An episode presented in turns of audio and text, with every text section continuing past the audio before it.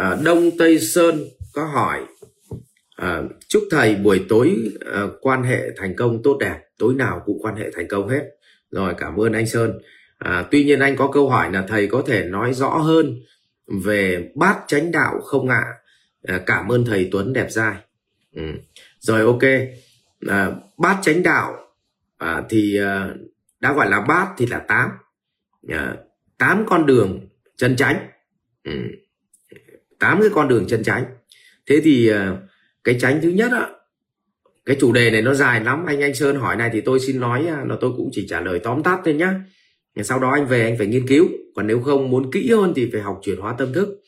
À, cái tránh đầu tiên là tránh kiến. Thì chúng ta nghe cái tránh kiến này này thì uh, nó nó rất là rộng. Uh, thế nào gọi là tránh kiến?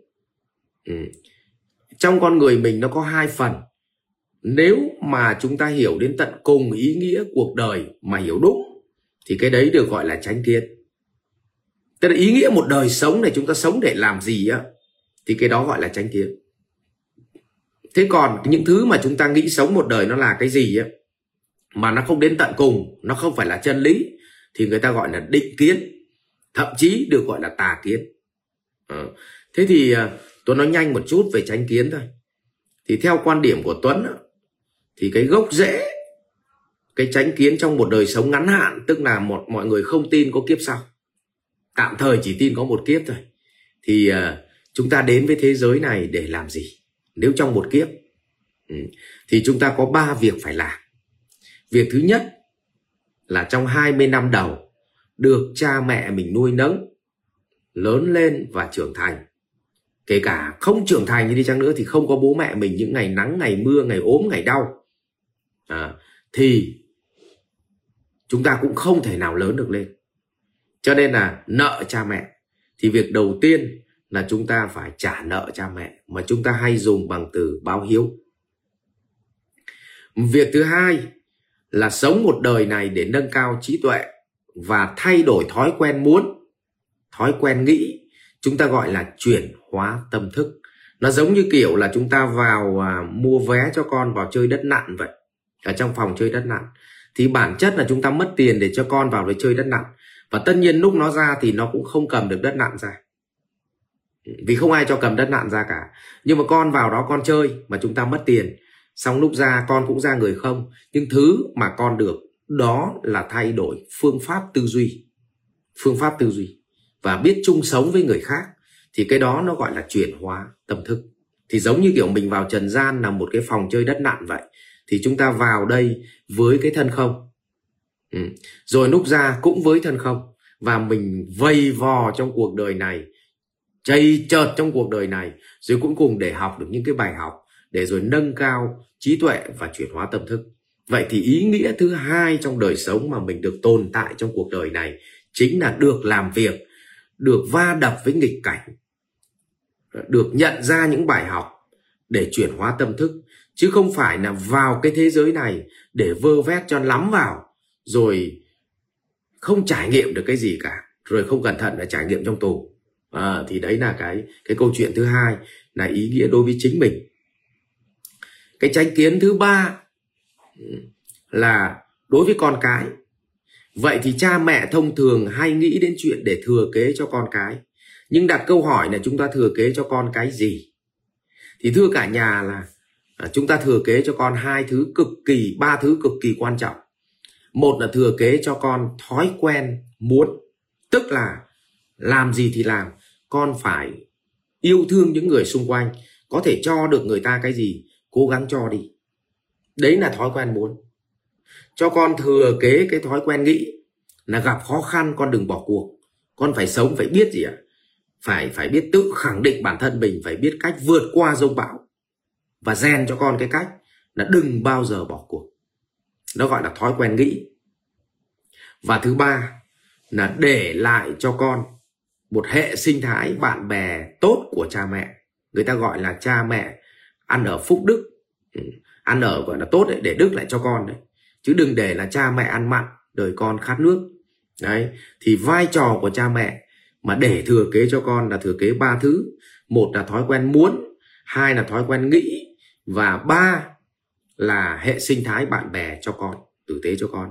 Chính vì vậy bên nước ngoài là một số nước uh, tiên tiến thì cha mẹ thừa kế tiền bạc cho con thậm chí bị đánh thuế tới 50% tức là muốn để lại thừa kế cho con 10 tỷ thì bị đánh thuế mất 5 tỷ tức là họ họ không không có có ưu tiên cái việc mà cha mẹ tích lũy để rồi thừa kế cho con, để tránh tình trạng là hy sinh đời bố, củng cố đời con. Đấy, thì báo cáo cả nhà như vậy. Thì tóm lại tránh kiến trong cuộc đời có ba việc. Một là báo hiếu cha mẹ. Hai là chuyển hóa tâm thức cho mình. Ba, để thừa kế cho con. Thế thì báo hiếu cha mẹ thì là trong cái báo hiếu cha mẹ thì có bốn cái tầng báo hiếu cái hiếu đầu tiên á, là hiếu kính. Tức là mình cha mẹ mình dù mình có giỏi đến mấy đi chăng nữa mình có là ông rời ông vua bà chúa đi chăng nữa thì cha mẹ mình vẫn là bề trên của mình và mình phải kính trọng. Cho dù họ là ai họ là ăn mày đi chăng nữa.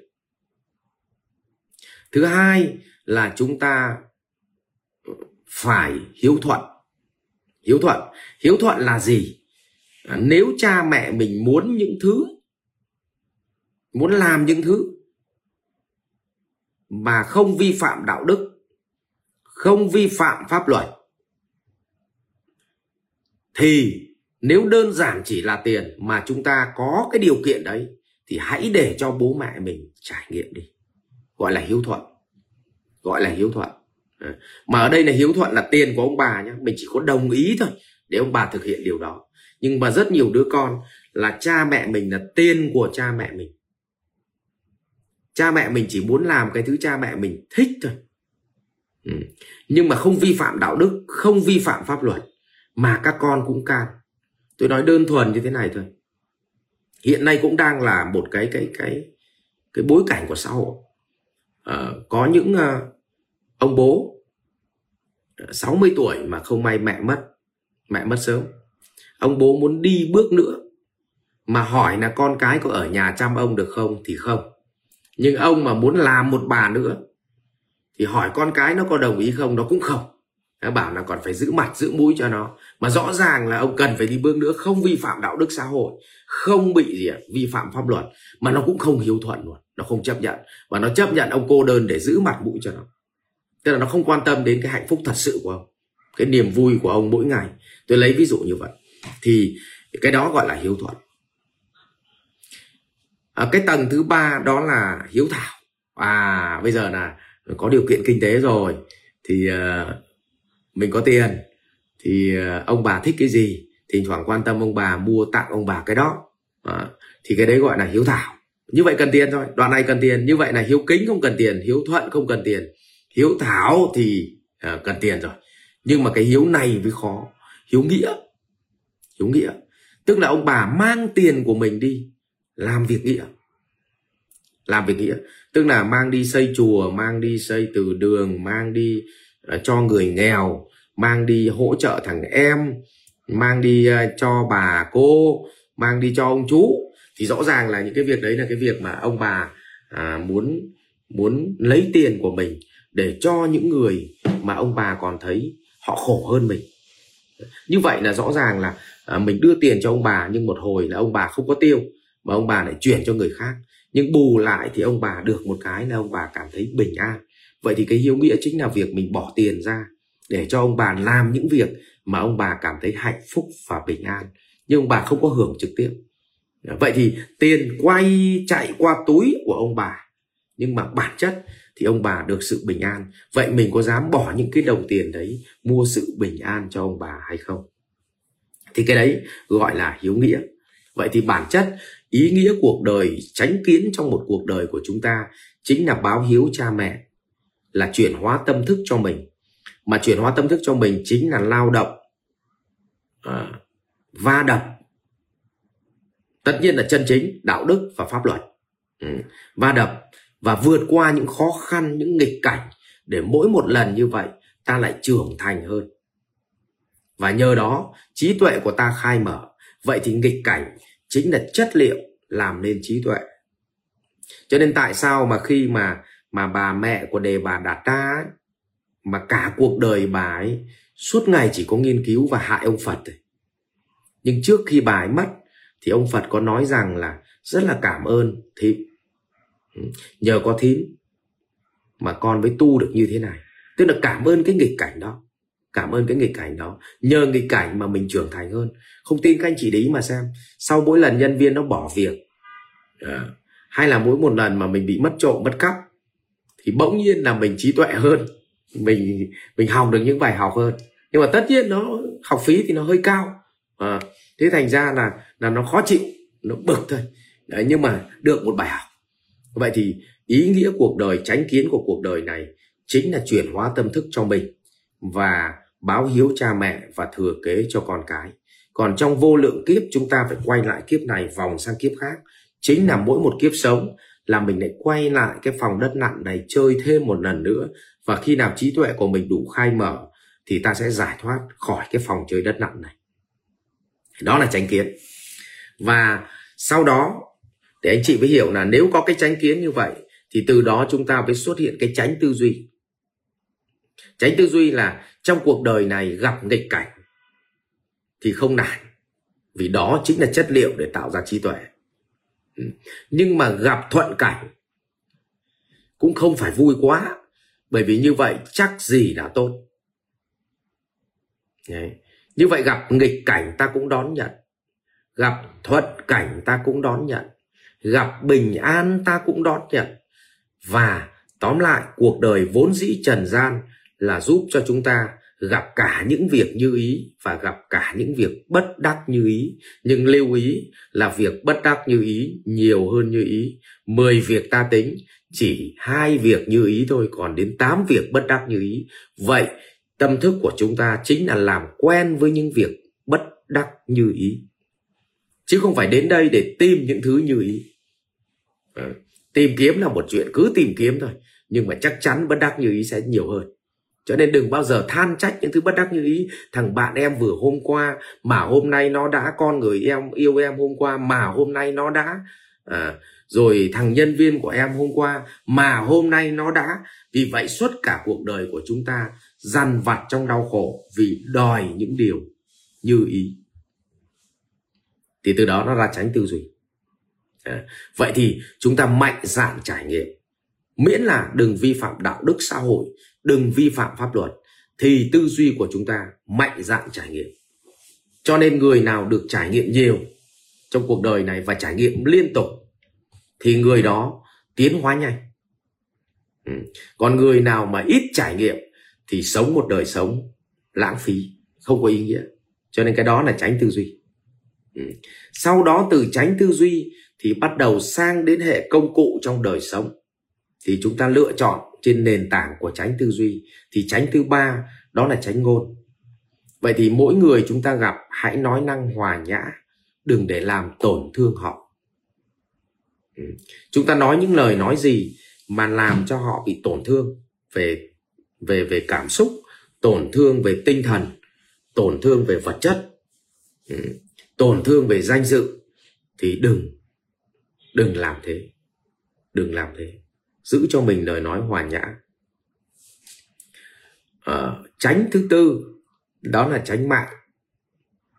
Đừng làm những cái nghề gì